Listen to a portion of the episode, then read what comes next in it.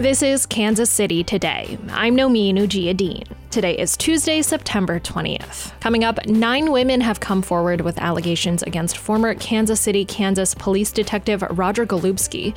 We'll discuss how that could affect the federal civil rights case against him.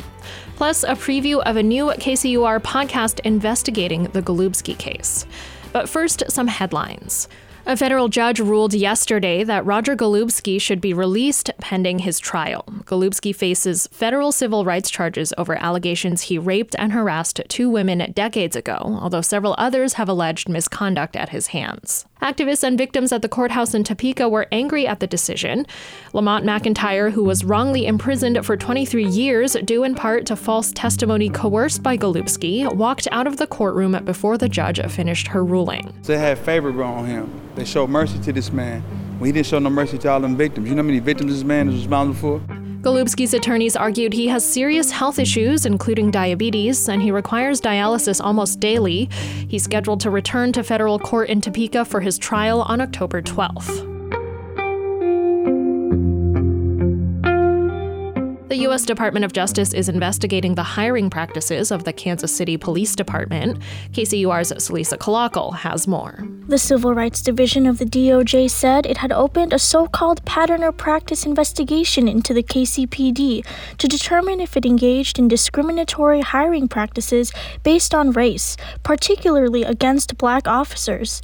Kansas City Mayor Quinton Lucas says he hopes the investigation will lead to greater department accountability. And I think no matter what becomes of this investigation, it's important for us to take steps that make sure we're doing right by our officers, but take steps to make sure we're doing right by our community. Interim KCPD Police Chief Joseph Mabin said in a statement that the department will cooperate with the DOJ investigation. A new report shows Kansas foster care contractors had more than 50 children asleep in offices and other inappropriate places last year.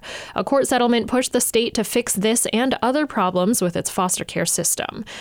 A progress report released yesterday shows Kansas hasn't reached all of the goals yet. Teresa Woody is a lawyer for Kansas Appleseed, one of the groups that brought the class action lawsuit. We understand that it takes a time for um, for meaningful change, but there's a lot that needs to be done to protect foster care children.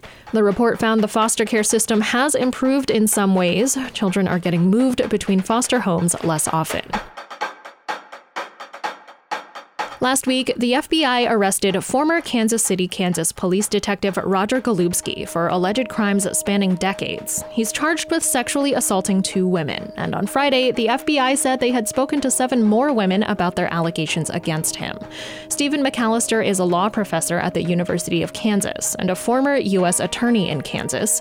He broke down the charges and their possible outcome for KCUR's Steve Kraske.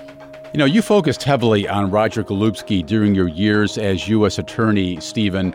Can you tell us the steps you took to investigate him? Um, we really began in about 2019 when I asked the uh, special agent in charge of the FBI field office in Kansas City if they had ever taken a look at him or if they would take a look at him. Uh, and we had a meeting, and he indicated that they had done some looking in the past, but it had not been pursued for reasons that are unclear. And so I asked him if they'd be willing to initiate a new investigation, which they did. Why has it taken so long to bring Roger Golubski to justice here? To be honest, um, most of the crimes essentially are state law crimes. So that's really on state and local authorities. And, you know, I can't really speak to why they did not do anything. Um, one of their challenges is statute of limitations. Um, mm-hmm. So for most of the crimes, it'd be hard for them to reach back as many years as the federal government was able to do. Um, but that's possible under the civil rights statute because his crimes involved um, serious bodily harm the sexual assaults, the rapes, um, and we have no limitations, period, if you have death or serious bodily harm. You know, Stephen, it's not lost on anybody here that we're talking about a former police officer here. Would that likely have played a factor here in why this case took so long? Well, it could. Um, and as I think I've said before, it's hard to believe others in the department didn't know some of what was going on. So, you know, whether there will be more indictments or more, you know, certainly FBI has said the investigation is ongoing. Um, that's entirely possible. And his police officer status is critical to the federal charges because they are um, violations of civil rights by someone acting under color of law, hmm. which he was as an officer.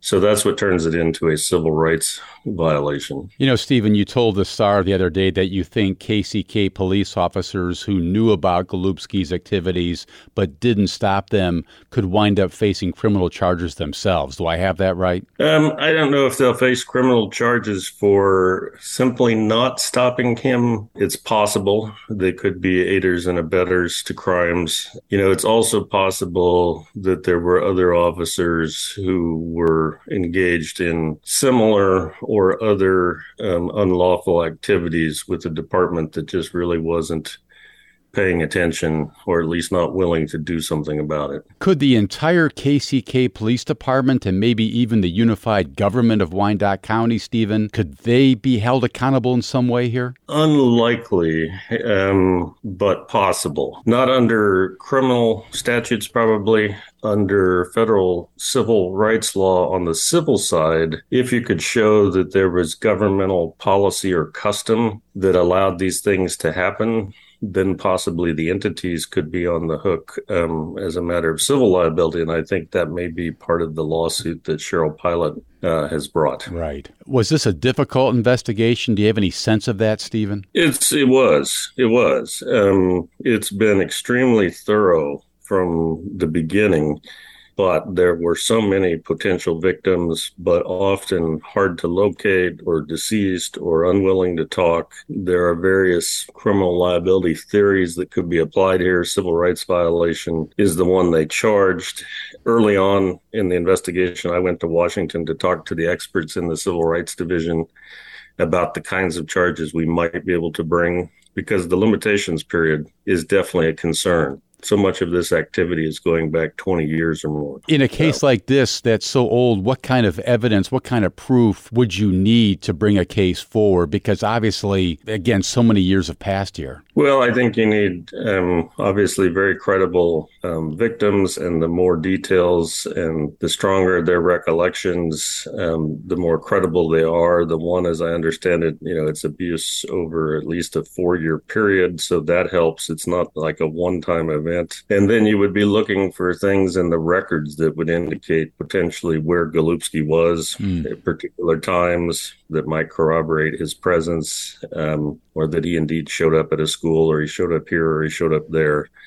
Uh, and so there may be other witnesses. You know, for for all I know, maybe there are some officers, former officers, cooperating, hmm. who have also corroborated some of this. That would be powerful evidence if you had a partner or somebody who said, "Yes, I was outside in the car, and he went in." You know that would be powerful evidence. I wanted to ask you about the charges themselves, Steve. Um, when, when the grand jury indictment came out Thursday, there were six charges in it, three each for two different women. The charges, to be clear, weren't for the sexual acts he forced the women to engage in, but for depriving the women, I'm quoting here, of liberty without due process of law. Can you explain why there were no charges for the actual assaults themselves? Because the federal criminal law is limited in jurisdiction. So, federal government doesn't have general jurisdiction over all crimes the way the state does. So, there is, for example, no general federal rape um, statute, federal sexual assault statute. Uh, even a federal murder statute. Uh, what instead we have is jurisdiction over certain situations the Constitution allows including the violation of civil rights or constitutional rights. So when he, if he rapes or assaults a woman using his police authority, mm. um, he is is violating her right to bodily integrity, her liberty interest in that, and he's doing it under color of law. He's using his authority right. as a police officer. So that's what makes it a federal civil rights violation. But strictly speaking, there is no federal crime of in general of rape or sexual assault or even murder only in very limited circumstances. You know, also included in all but one of the charges was kidnapping and an attempt to commit kidnapping. Why would that be a, a significant in this case? Well, that would also be a serious um, underlying charge. So that would be depriving someone of their liberty, literally, uh, under the 14th Amendment. So, you know, if he's taking them into custody against their will, uh, that's the kidnapping charge, and that would be a deprivation of liberty, which hmm. would also be a civil rights violation. Any sense, Steve, what possible sentence Roger Golubski could be facing here if he's found guilty of all six of these charges? I mean, it's up to life. And I would think that under these circumstances, if all the allegations are proven and the jury convicts, it's hard for me to imagine a judge being inclined towards leniency. Um, mm. You know, and he's almost, as I understand it, almost 70. So probably any substantial sentence is effectively a life sentence. Mm. So a judge might not go as far as life, but I would think you'd be talking double digits at least in terms of years. You know, on Friday, the Justice Department filed a proffer to support its request that Golubski remain jailed while awaiting trial. This was, you know, horrific reading, Steve. It revealed seven more women's accounts of being sex- sexually and physically assaulted, as well as harassed, threatened, and stalked by the detective over decades. What is the strategy behind presenting these accounts to the court? Um, they're trying to keep him detained pre-trial. Mm-hmm. So the the notion is to show you basically either have to show a defendant is a flight risk or a danger to the community in order to get detention pre-trial. And so with that, they're obviously, I think, trying to show he remains a danger to the community. He's made all these threats over the years, allegedly to people. You know, if we turn him loose, might he act on them? Hmm. Uh, and so they're they're trying to prove that he's a danger to the community. That was KCUR's Steve Kraske and KU law professor and former U.S. Attorney Stephen McAllister. You can hear their entire conversation from Up to Date at kcur.org. For months, KCUR has been working on a new podcast. It's called Overlooked, and it's an investigation into Roger Golubski's case and alleged crimes in Kansas City, Kansas.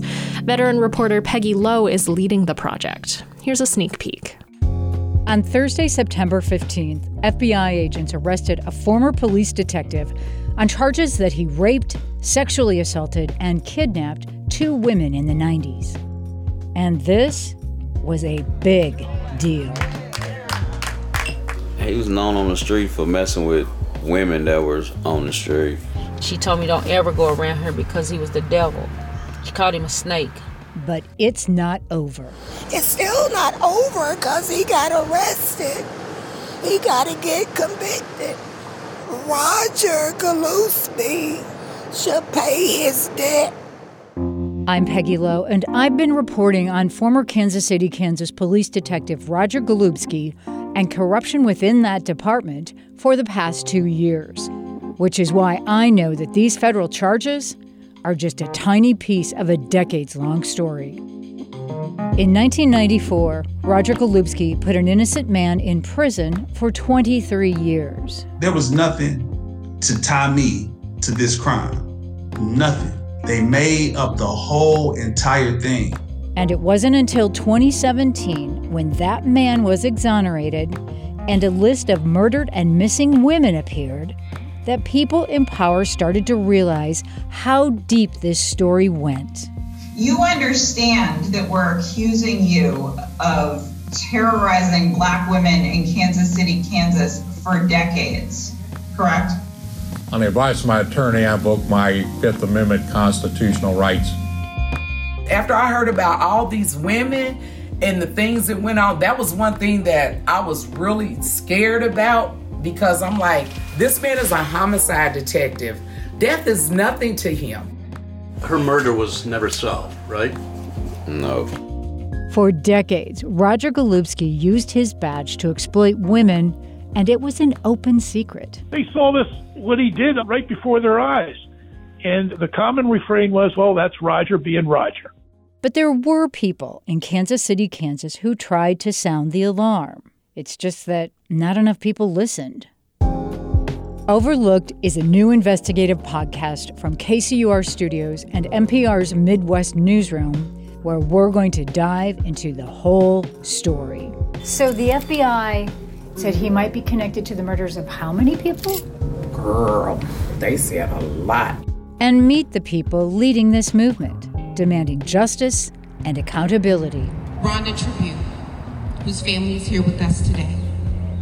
She was murdered on October 8th, 1998. My sister can't speak, none of the women can speak, so we have to be their voice. We have to be their voice. Overlooked. Coming soon. Subscribe now. The first episode of Overlooked is coming soon. You can subscribe to the show right now, wherever you find your podcasts. This is Kansas City Today. I'm Nomin Ujiyediin. This podcast is produced by Byron Love and KCUR Studios and edited by Lisa Rodriguez and Gabe Rosenberg. For more coverage of Roger Golubski's arrest and indictment, visit kcur.org, where you can find more local news from Kansas City's NPR station. Thanks for listening, and I'll see you tomorrow.